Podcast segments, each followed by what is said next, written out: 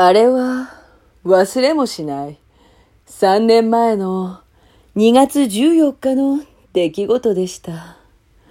私はその日、人生で初めてひどい失恋をしました。そう。だって私は6年付き合ってた人に34歳という適齢期で振られました。どう？それ。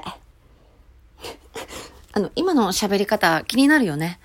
今の喋り方は YouTube で見た怪談話をする女の人の喋り方っていうのをちょっとやってみたんだけど、持たないので普通に戻します。はい。ひどい失恋。そう、34歳で6年間付き合ってた人に適齢期で振られる。どう？適齢期で振る男。あとね、それだけじゃなくて、私ね、足引かれた。足引かれたもん。駐車場で足引かれたの。そう、だから3年前、うん、2月14日に、まあ、その彼とね、6年付き合ったパワースポットに行こうっていうことになって、うん、でもね、こう、ドライブで行ったんだけども、やっぱり6年も付き合ったらもう、会話があんまりね、盛り上がらない。しょうがない。それはもうマンネリか倦怠期っていうのはあった。でもそこは演技するじゃん。やっぱり、情はあるから。楽しい、まあ楽しいっちゃ楽しいし、そうやってもね、義務的にやるよ。だけどさ、なんか彼もさ、ちょっとノリ悪くて、なんなの今日っていう感じはあったのね。で、着きました。そのパワースポットに向かったんだけど、そのパワースポットっていうのが、埼玉にある秩父の三峯神社。いい神社なんだよ。本当にいい神社なの。私今一人で行ってるもんね。3ヶ月に1回ぐらい。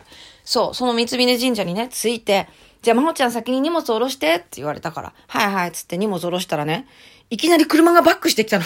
え、ちょっと待って、まだ荷物下ろしてないよって、扉も閉めてないのに、車がバックしてきて、え、え、待って待って、私の今、足の上に、車のタイヤ乗ってる。乗ってるつって。もう待ってよ。コンバースのスニーカー、0.5センチ大きいの入ったから助かったもののね、もっと、ジャストサイズの履いてたら私、骨ゴナゴナだったんだよ。タイヤの上にもう、タイ、車も違うわ、もう。え？スニーカーの上にタイヤ乗っちゃって、でも私大騒ぎしてたらその彼。僕だって疲れてんだよね。逆ギレ。あ、そうきますか。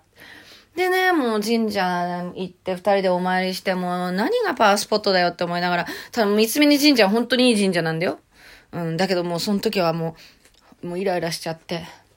で、帰り道もドライブで話すことなくなって、えすっごい今日空気悪いじゃん。まあそう思いながらもなんか話題振ろうと思って、あ、お笑いの話しよう。っていうのは、その元彼っていうのはお笑い芸人なのね。うん、今でもやってますよ。モノマネ芸人で。松岡修造さんのモノマネしてる人です。はい、その松岡修造さんのモノマネの人にね、え、私今度、あの、オーディション受かったの、つって。で、あの、めちゃイケに出ることになったんだ。で私4年前にね、めちゃイケ、あの、出させてもらったんだけど、すごく嬉しくて。で、彼もね、その、松岡修造のモノマネの人も、めちゃイケを見て芸人になったって言ったから、喜んでくれるかと思ったらね、あ、そうなんだ、みたいな感じで。いや、でも俺今、お笑い興味ないからね、え、いや、あなた芸人だよねって思いながら。いや、僕クリエイターだから、つってきて。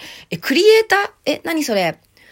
俺ね、情熱クリエイティブプロデューサーだから、って言ったんだよね。情熱クリエイティブプロデューサーってみんな知ってる？私初めて聞いて、あの、わからないんだけど、え、何？それあ、これか。モノマネ芸人がよくある症状。よく出ちゃう症状ね。自分がモノマネしてる人の本人だと思っちゃう。自分が松岡修造だと思っちゃってる。松岡修造さんがいつも熱く喋ってるのを自分もやりすぎて、だからその情熱とか熱くなっちゃって、情熱クリエイティブプロデューサーっていうのになっちゃったらしい。はい。で、えー、ね、うちに着きまして、え、今日はね、楽しかったね、みたいな感じで無理やり言って、で、その日、2月14日バレンタインだったんですけども、毎年手作りだったんだけど、そこは私も反省でね、ちょっとめんどくさくなっちゃってたから、下北沢の可愛いカフェで買ったチョコレートケーキ渡しました。今日た、あの、バレンタインだね、つって。では、ありがとう。で、うちに泊まることもなく帰ってって、で、次の日、はい、えー LINE が来まして、話があると言われまして、で、振られましたはーい、そんな感じです。小出真帆でした。バイバイみんな、いい恋しようね